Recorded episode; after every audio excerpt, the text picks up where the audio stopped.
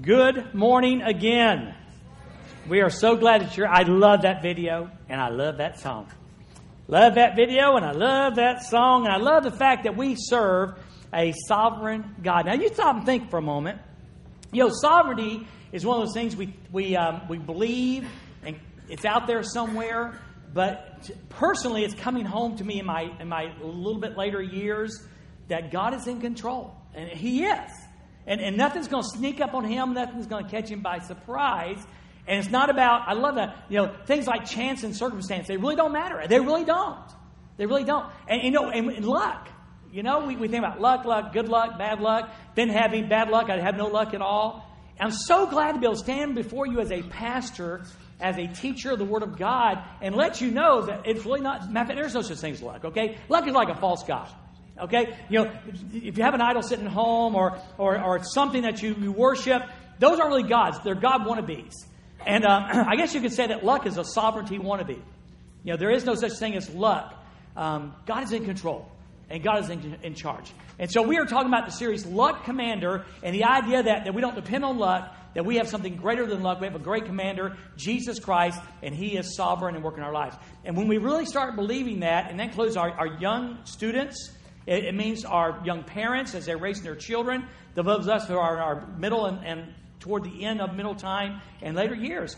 All of if you start believing that and, and understanding that, it's really a game changer for our lives. So today, uh, we want to take a look at a at a, a guy named David and how God worked out and planned out in his life. Now, we started out this thing with, with Psalm 37, 23, and 24. The steps of a good man are ordered by the Lord, and he, God, delights in his way. And even if he fall, I thought that was an important part because I had the tendency of falling a lot. Even if he fall, he will not be utterly cast down because he, God, upholds him with a strong arm. And that is just a if you need a life verse, that would be a humdinger of a life verse to grab onto. We started there, and then we went to Abraham last week and how he was such a pagan. I mean, he really was just a pagan, and yet God said, God said, I will, I will make you, I will bless you, um, I'll let you be a blessing to other people. I mean, and that's what he does with us. He makes us. He makes us. You know, he told Peter and the guys, I'll make you fisher of men. And God wants to mold and make and shape your life even today. Now, we talked a little bit, I said this really ties into our lesson this morning from here, but our Sunday school class. The more we learn, now listen carefully, I'm going to say something important. Not because I said it, because it's true. the more we recognize the actions of God, no matter how small or how big in our lives, the more we'll begin to understand and trust the sovereignty of God. The more we recognize the acts of God in our life, no matter how big or how small in our lives, the more we'll understand and appreciate and trust God and the sovereignty of God. Very, very, very important. So, so today, let's look at David, and we want to kind of start out talking about. Let me, let me get my notes because I don't want to trust myself. Yeah, Morgan, Vanderbilt, Ford, and Rockefeller. Um, there's a series on the History Channel about these four guys who basically built America. Um, at one time, they had more money than the United States had. It's incredible. But here's what's funny about these four guys. Not one of them was born into wealth. Every one of them was either penniless or virtually penniless, and they had a vision, they had a dream, they had a passion, and they turned that into vast amounts of wealth. And so much, truly, these four guys, to a large degree, did build the financial part of America. In fact, I love Henry Ford. Henry Ford didn't even have a sixth grade education. You know, the guy who invented Ford, you know, Ford, the multi, that, He didn't have a sixth grade education. And yet, and by the way, he never really was respected as an intellect. He just was a guy who had a dream and a vision and worked that out. And these guys built America. But here's the crazy part they, they share a couple of things. First off, this they're all dead. Secondly, is their plans and their dreams really kind of have stopped. Now, now I know there's still Ford Motor Cars. I know Vanderbilt's name's thrown around. I know Rockefeller's name's thrown around. But the bottom line is, if all you have here is that wealth and that vision, it stops. It may carry on, your name may carry on. Let's be honest, in 200 years, no one's going to know the name Dwayne Taylor or your name, most likely, unless something incredible happens in your life. It stops. And, and you know, here's, here's a verse I really thought was powerful. For whoever desires to save his life will lose it, But whoever loses his life for my sake and the gospel's will save it. For what will it profit a man if he gains the whole world and loses his soul? Or what will a man give in exchange for his soul? I mean, these guys had incredible wealth, but without Jesus Christ, they totally lost it. They totally lost it. And then there's a guy like D.L. Moody. Now, some of you know D.L. Moody. Some of y'all, I know the, uh, the Valentines love Moody Radio. I go up there every year for a Bible conference at Moody Bible Institute. You know, D.L. Moody was a shoe salesman. And I don't know the story well enough to share a lot of details, so excuse my vagueness on purpose this morning. But the bottom line was he was a shoe salesman, could barely read or write, and a guy goes to share Christ with him with intention. Didn't know whether he should go during business hours or after business hours, didn't want to embarrass him. Bottom line is, D.L. Moody becomes a believer in Jesus Christ. And he did something really crazy. You know he did? He just believed. He just sold out heart, soul, and mind to Jesus Christ. And God began to use him in just incredible ways. And by the way, for you Baptists who really have a problem, you know, he never quit smoking cigars. What? You can do that? Yeah, yeah, yeah. I, I don't suggest it. Don't endorse it, but hey, you know, if I show up with a cigar, there's probably a deacon's meeting after church. you know, and rightfully so, maybe, I don't know. But anyway, so God used him in tremendous, tremendous ways, just amazing ways. And it's all because of his sell out to Jesus Christ. It's all because he was willing to trust the sovereignty of Almighty God. And then the legacy of D.L. Moody is going to go far beyond this world and is already carried over into the next world because he believed God. So here's my thought today. No matter how old or how young you are, no matter how gifted or talented you think you might or might not be, that God has a, I'm going to say it again, God has this incredible plan in His sovereignty for your life. And the greatest and biggest thing we can do is seek to discover God in your sovereignty. What do you want my life to look like? And that's really what we're going to talk about over these weeks in different person's life. God, how do you want that to plan out? And sometimes that's really incredible and cool, and sometimes it's, well, it's just difficult. So we got this guy named David. And I know there's some people here today, and you come from a uh, terrible, um, family tree. So the first point on the sermon sheet is a gnarly tree. Now, do we have that, that picture there, Nance? There you go. Some of you go, what in the world does gnarly mean? Okay? Well, let me just tell you a little bit of story. We got lots of time today, so, so here's the deal. Waiting for the rain to stop. So here's the deal. So I knew the word gnarly. There's some words that I know, and I don't know why I know them. Well, this is one of those words that I don't know why I know it. So I thought about the word gnarly for the sermon point, and so I had to, you know, it doesn't sound like it's spelled. And so I said, I know Vicki Blackman. She's the financial person, so she is really smart. So I leave my office and I go over to see Vicki, and I say, Vicki, how do you spell gnarly? Well, she kind of thought like me, like N U R, you know, something. And I've already done the I've done the word search thing in Word, and I even looked in the dictionary. Mm, no. And so Sandy was listening, and she goes, "Well, well." She typed in the in the word and put a K in front of it, and something like it popped up.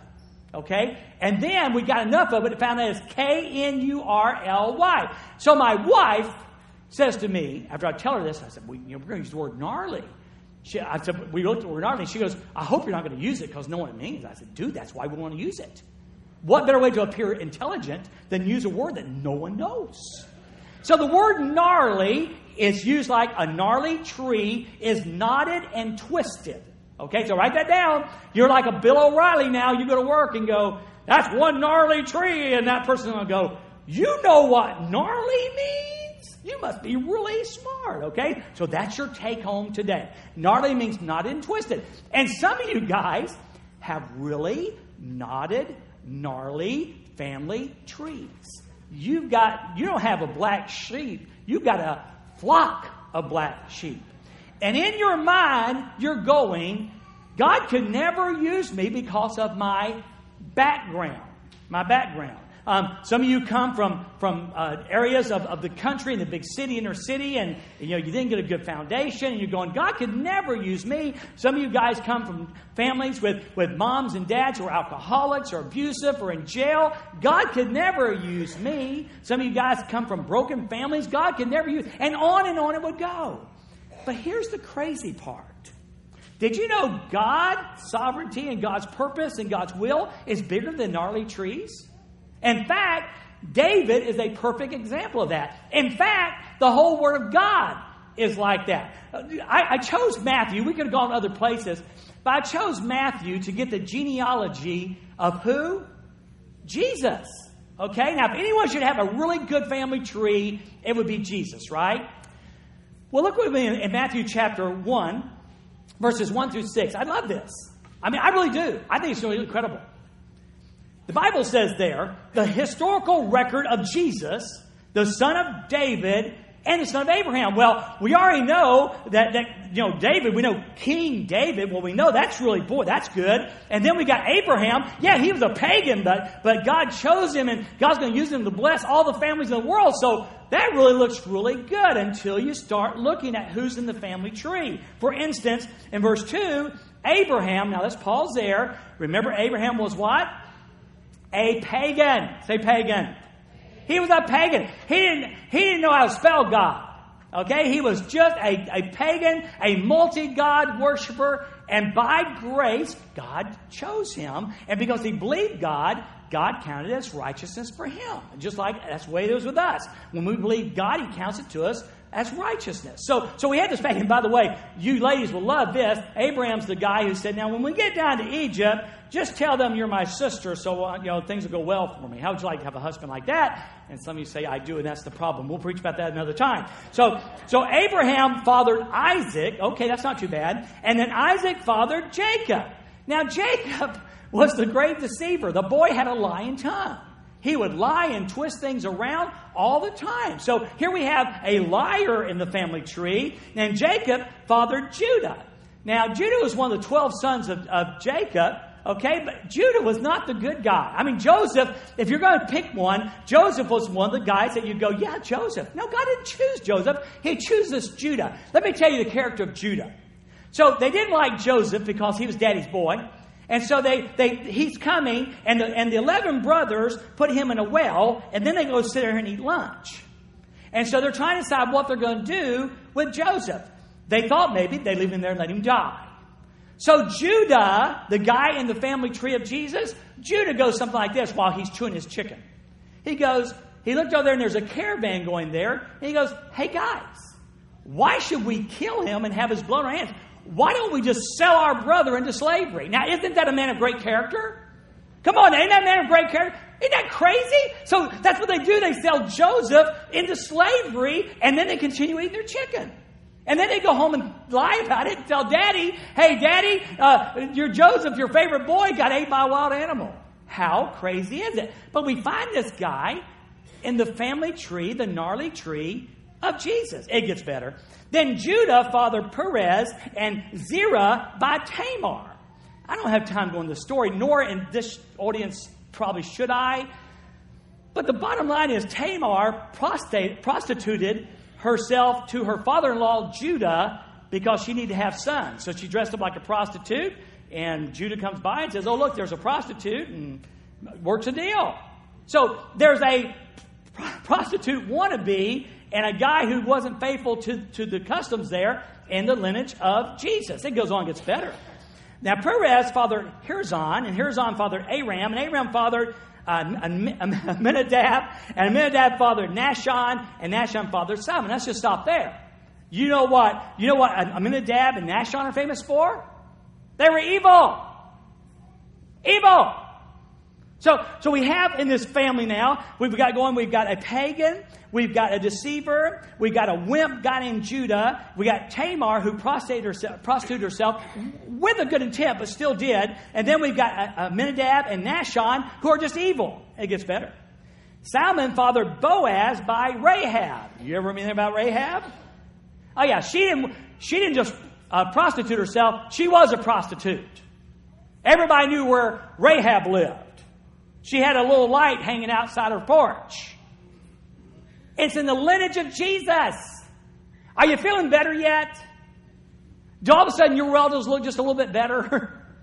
Are you saying just maybe God could use me in spite of my upbringing, my family tree? It gets a little bit better.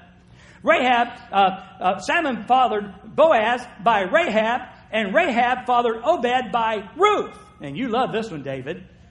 Ruth was a Moabitess. She wasn't even the family of God. She was a foreigner. And guess what?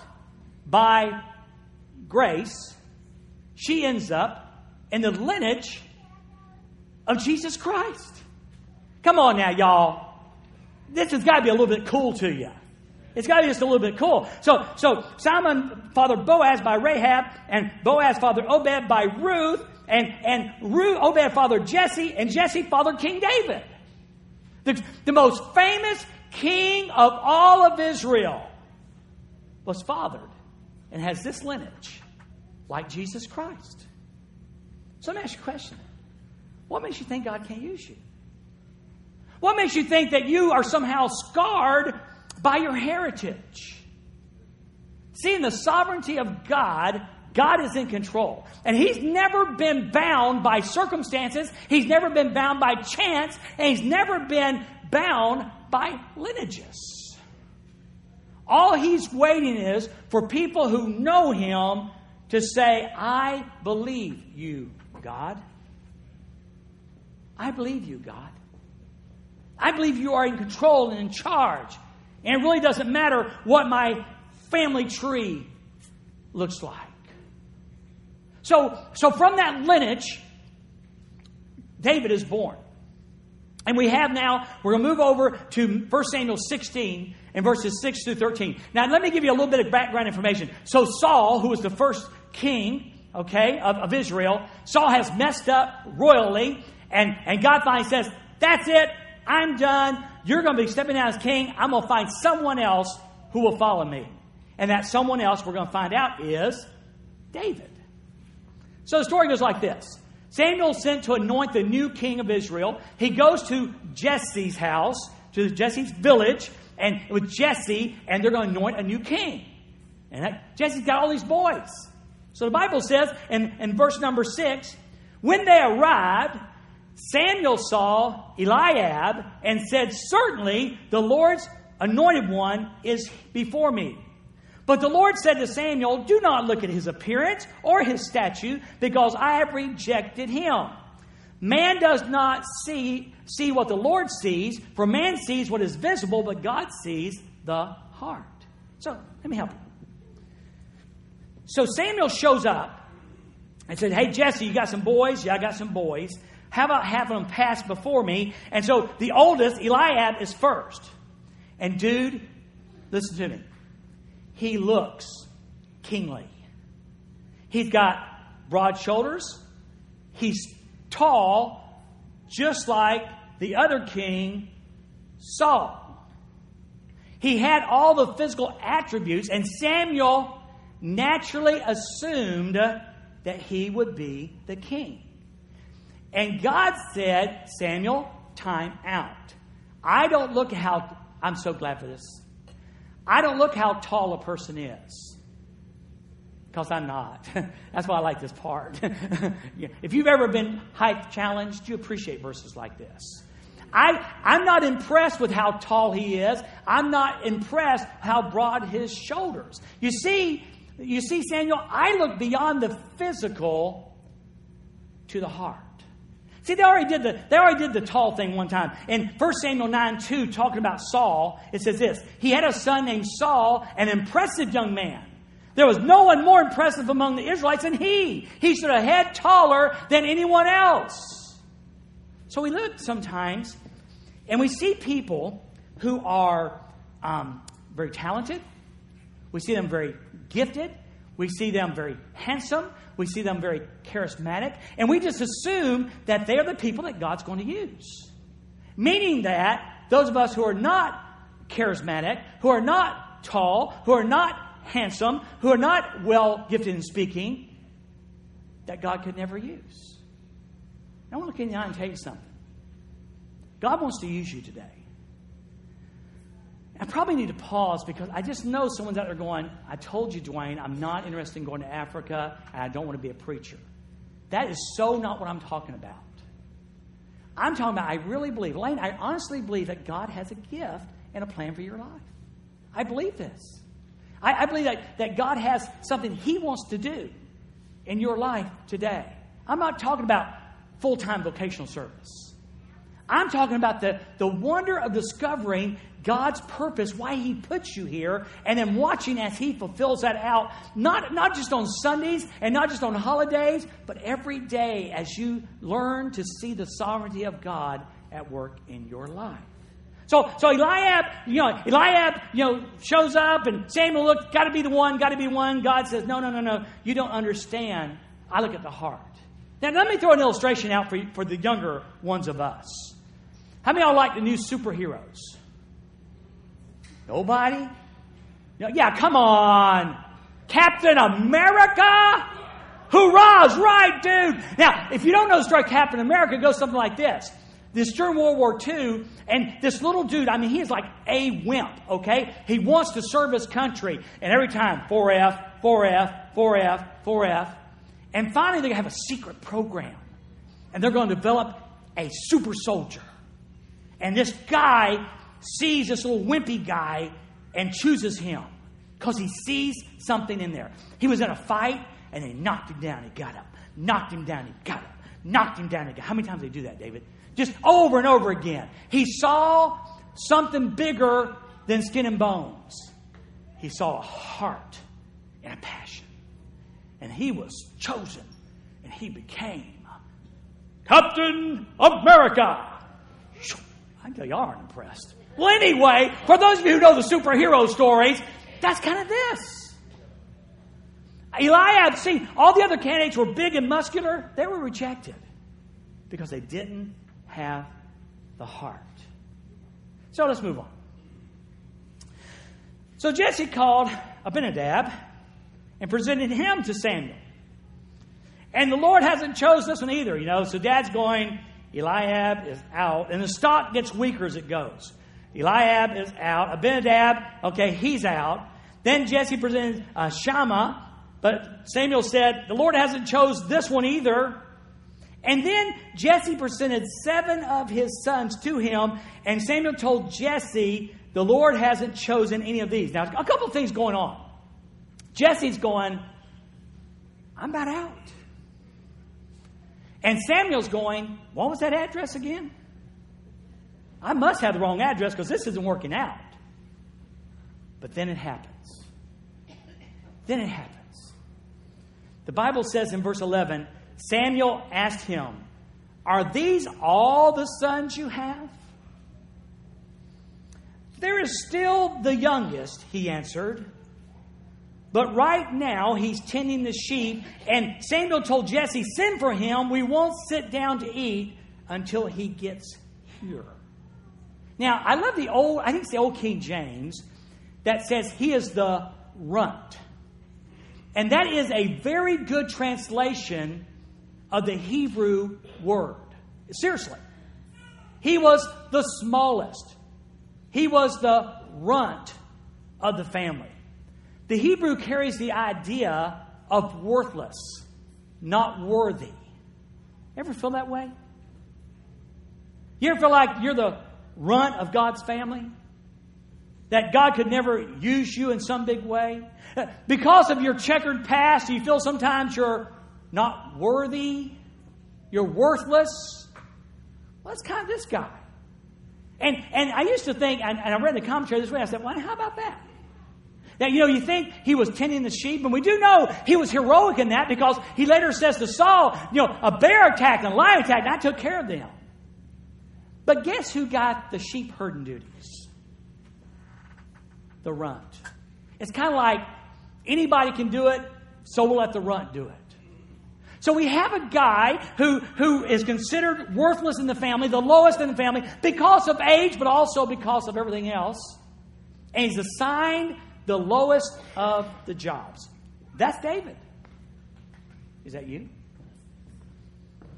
Ever feel that you're the runt, that you're the smallest, that you don't deserve and, and couldn't do? After all, why would God choose you? Samuel says, We won't sit down and eat until he gets here. So, so Jesse sent for him. And I like this. I want you to write this down. He had beauty. Now, this is the Holman Christian Standard Version. He had beautiful eyes and a healthy, handsome appearance. Write this down. That was totally irrelevant. That totally did not matter. Someone say amen. Because, see, someone here today is saying, I don't have that gift, I don't have that talent, I couldn't, I can't. Those things are totally not a part of this plan. Because it's all about what God is going to do, not what David can do. And your life is not what you can do, it's what God can do in and through you that matters. So he was handsome, he had great eyes. Samuel took the horn of oil, anointed him in the presence of his brothers, and here you go. And the Spirit of the Lord took control of David from that day forward. See, it was no accident that, that uh, Donnie sang our song today. Because when others see a shepherd boy, God might see a king. And some of you today are being bound by what you do for God by what others have said about you or what you say about yourself. It does not matter what people say about you. It does not matter even what you say about yourself. It matters what God says. And frankly, some of your service really may be in the nursery changing somebody else's kids' diapers. But I said it before, and I'll say it again and again and again. The person who is faithful, serving in the nursery, changing somebody else's diapers, if that's what God's called that person to do, the reward is her or his. Amen. Amen. It's true. It's true. Just because I get the microphone every week and get to wear a tie, doesn't mean I mean for special reward. Because the guy can play the guitar and sing well, because somebody has a gift for keyboards or the drums, or someone has the ability to work with you. No, no, no. You don't understand. It's not about the ability to talk or to play or to guide. It's what God can do in and through your life. And when you start believing that, you're going to see a change in your life. Uh, you know, you may be fortunate enough to grow up and be a Morgan, a Vanderbilt, a Ford, or a Rockefeller. But remember, that's temporal. But when you allow God to look into your life and you start believing what God sees and says about you, and you start making that the priority of your life, hang on, because it's going to get good. It's going to get good. I, I like this. I, I want to bring in New Testament. I want to bring in Ephesians chapter 5. Listen to these words. Pay careful attention then to how you walk. You, you know this part. Not as unwise people, but as wise making the most of the time because the days are evil. The days are dangerous. So don't be foolish, but understand what the Lord's will is. Don't get drunk with wine, which leads to reckless actions, but be filled with the Spirit. We could unpack that all day. We need in these days, young, young parents, oh, you need to walk wise today. You need God's wisdom today to be the parent you need to be. Husbands and wives, we need God's wisdom as we navigate through these crazy societies that we're in, where divorce and adultery are everyday words and no one condemns anybody. But God's word still says it's wrong. Be filled, be controlled. Just like alcohol takes control of a person, allow God's Spirit to take control of you. And, and I think that's part of what, even back in the Old Testament, where it says the Spirit of the Lord took control of David that day. Part of, part of who David became wasn't natural talent. It was his surrender to the will and the power of God in his life. May I say this? David was the warrior he was. David was the giant killer he was. David was the king he was. Not because of David, but because of God. Does that make any sense? Now, now why is it? Okay, Dwayne, in a world that says all that matters is I die, I get to 55, I can retire and go to Florida and live in a camper. If, in a world that says that's what really matters, what is what you're saying matter? Because what I said first doesn't matter and this does. Nothing wrong with going to Florida and living in a camper. But, honey, if that's what you're living for, you've got low standards. You've got low standards. God wants you so much more for you. Never, never, never, never settle for second best. And whatever the world is offering you is second best. God wants you to have so much more than that. And He empowers you. Be filled, be controlled, be guided by the Holy Spirit. That was David's secret. Now, I don't have time to, to read all this, but I do want to read part of it. Remember D.L. Moody? He, he, got, he got a pretty good reputation in Chicago for being a, a godly man. Um, he got a reputation. Uh, he loved children. He started one of the largest Sunday schools in Chicago. But let me read a part of you that you may have heard. It's really good. It was during this first visit to Brit, uh, Britain that Moody heard the words which set him hungering and thirsting for a, after a deeper Christian experience, and which marked a new era in his life. The words were spoken to him by Henry Varley, the well known evangelist, as they sat together on a seat in a public park in Dublin. The words were these The world has yet to see what God will do with and for and through and in and by the man who is fully consecrated to him. Moody thinks and says, He said, A man. Thought Moody. He did not say a great man. He did not say a learned man. He did not say a smart man, but simply a man. I am a man. And it lies with the man him, it lies with the man himself whether he will or will not make that entire and full consecration. I will try my utmost to be that man. Most standards, Moody would have never been the man he was in the kingdom of God. But he reached a point in his life where he said, I want to be the man that will totally and completely sell out to God. And because of that, D.L. Moody's name is written in the etches of history of a man after God's own heart. And that's where David was. We want to skip forward now to Acts chapter 13 and close the message with this. Luke is writing, And when he had removed him, Saul, he raised up for them King David as king, to whom also he gave testimony and said, I have found David, the son of Jesse, a man after my own heart, who will do all my will. And from this man's seed, according to the promise, God raised up for Israel a Savior named Jesus. How about that? A man after God's own heart. That's what God wants a surrender. I, I told David, I, I, I like to batter around with David some in the office. I need to tell you that something happened and it really just fired me up about sexual purity, about marriage being for a lifetime, and about people being sexually pure. I need to warn you there's a series coming in January, February that I'm asking God to just fill my heart with the truth so I can share it with you heading toward Valentine's Day next year, if God allows that all um, to happen. So we were talking about, I said, I said, whatever happened to true love waits? You know, about sexual purity and whatever happened to marriage. And, and David said something like this. This is not a direct quote.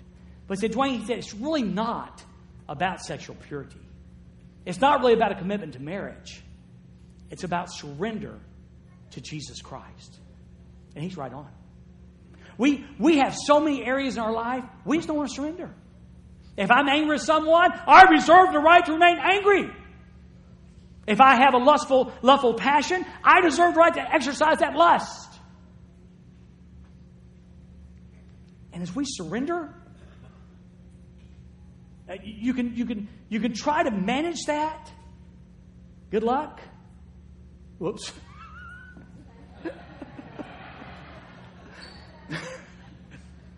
well, that face made it fit. Or we can say, God, I surrender. I surrender. Because you know, it's really something. I, I wrote this this morning. Grace doesn't require perfection, but when experienced and understood, at least to love and devotion. Let me read that to you again. Grace doesn't require perfection, but when experienced and understood, it leads to love and devotion. Because you know what I know, don't you? David got lazy one day, didn't go to war. He saw a woman taking a bath. Knowing it was wrong, he comes and sleeps with her. And that becomes the story of David and David and She, he wasn't perfect. In fact, when confronted with the sin, he said, I have sinned. He wrote Psalm 51, the greatest passionate example of repentance. God's not looking at you today and saying, James, you've got to be perfect. James, you've got to keep all the rules. But he is saying, I want your heart. I, I want you to have my heart. I, I, I want you to say, God, I'm going to trust you. I believe you're sovereign, and I'm going to trust you with this thing called parenting. I'm going to trust you with this thing called life. I'm going to trust you with this thing called career. I'm going to trust you with this thing called marriage. I'm going to trust you with that. And going back to what I said about David's statement, I'm going to surrender that to you. I said something in Sunday school. My last thought, I'm not rambling. My last thought is this. I told a story and I may have told this on Wednesday night. I, I get confused sometimes what I say and don't say. But we were cutting boards. And I really, y'all know probably, was on Facebook, a guy from like 25 years ago in my past. G wrote something about me having a power tool. And they said from Facebook, Dwayne using a power tool. We kind of have a rule that I don't use power tools. Um, I'm just kind of dangerous with them. So the other day, I get out the two dangerous tools in the world a table saw and a circular saw. Those are finger getters, man. So I'm, I've got this 16 foot long board, and the plan was was to whack these boards. Pooter's holding the board, and I'm trying to whack them. And so we're whacking. And I, I yeah, you get sloppy. You do it so much, you, you kind of like when you drive. You, you, well, I brought my hand across. Now, listen, I don't know how close it was, but I felt the wind.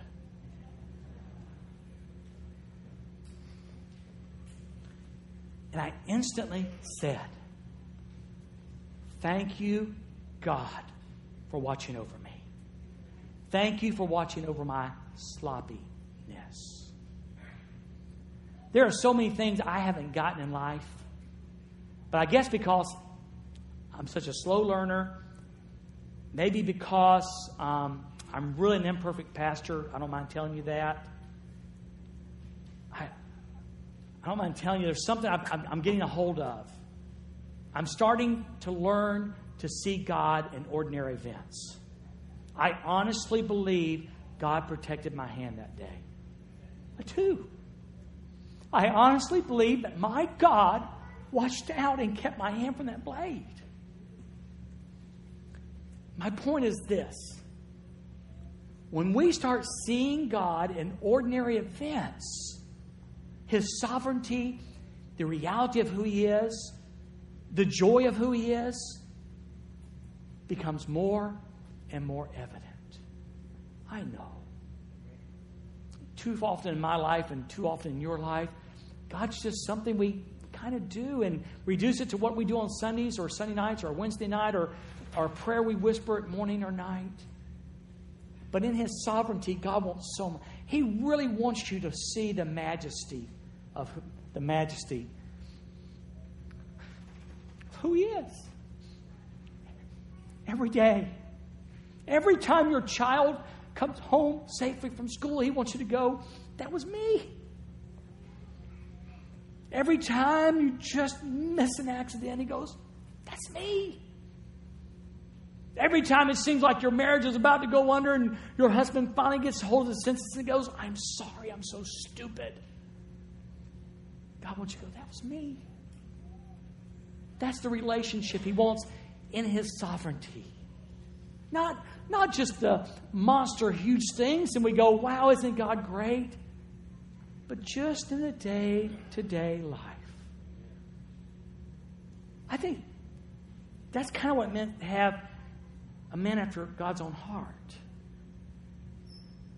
He, he somehow knew that God was just intimately involved in all the aspects of who he was.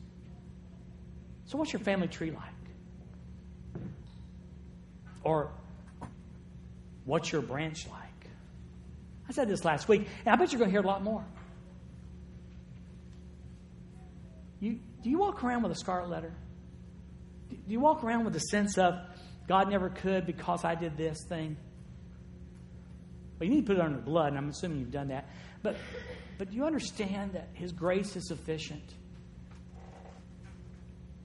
Do you understand that you don't have to be the tallest and the best looking and all of that for God to use you? Do you understand that when others see a shepherd boy, God might just see a king? Do you understand that when the phone rings or the knock comes at the door and it's the dreaded nominating committee, and someone says, Your name came to our mind about teaching or doing, and you go, I can never do that. I've not done that before. I don't have. I'm, do you understand that with God you could? Isn't that incredible? God loves us very much. And more than we could ever understand or dream, He wants to bring us into this cognizant relationship where we're aware of Him every single day. Maybe the reason why David kind of did that was he had all the time to think on Shepherd's Hills. The Lord is my shepherd. I shall not want. Would you bow your heads right there? How about it, guys? How about it today, where you are? Now, if you're here today and you might be like, like Ruth was, if you caught that, a person totally out the family, you may be like Abraham, totally a pagan, and you go, I don't have a relationship with God. Well, my friend Brent's going to be standing down front, and I'm telling you, God would love to have a relationship with you. That's why He allowed His Son Jesus to die on this a cross like this cross over here. He paid the price for our sins. He manifested God's amazing grace in the atonement for our sin. And every person here in this room, there's a couple of things I can tell you. Every person in this room has sinned. And a chunk of the people in this room have experienced grace. And we would love to tell you about that. Grace is something that God does for us even though we don't deserve it. We can't earn the favor of God. And we would love to tell you about how you can come in a relationship with Him through what Jesus Christ did. How's your family tree? Pretty gnarly? Why don't you finally cut that tree down? Why don't you finally understand that God is not concerned about your lineage in the sense of condemning failure, able to use you? If you've got a knot on that tree that you're part of the gnarliness and you're a follower today of Jesus Christ, anytime you put that down, put in the past. And every one of us today, take home. Will you give your heart to Jesus? Will you surrender it to Jesus? Will you become a Christ follower, a person after God's own heart? God, thank you so much for this truth today. Father, you certainly love people. For God so loved the world. You loved the world so much, you gave your Son, that whosoever believes should not perish but have everlasting life. And part of that everlasting life is, is fulfilling the purpose and discovering the intense joy of being a person after your own heart. Thank you for guys like D.L. Moody, whose lineage we can look back and see how he surrendered and said yes. So I'm asking you simply this whether it's a person with a need of salvation, whether it's a person who's wrestling with their lineage or their branch on that tree that's pretty gnarly, pretty knotty and crooked. I'm asking you, God, that to help us understand your sovereignty, that you can use us. That you can use us. God, I'm afraid something pretty bold now. You know the areas that are not surrendered in our lives. You know the areas we're holding back on. And it's keeping us from experiencing the real joy as you live out your plan in our lives. I'm going to be bold and ask through the Holy Spirit that you address these issues in our lives and help us help us to repent and turn from them. And Jesus, I pray this in your precious name. Amen.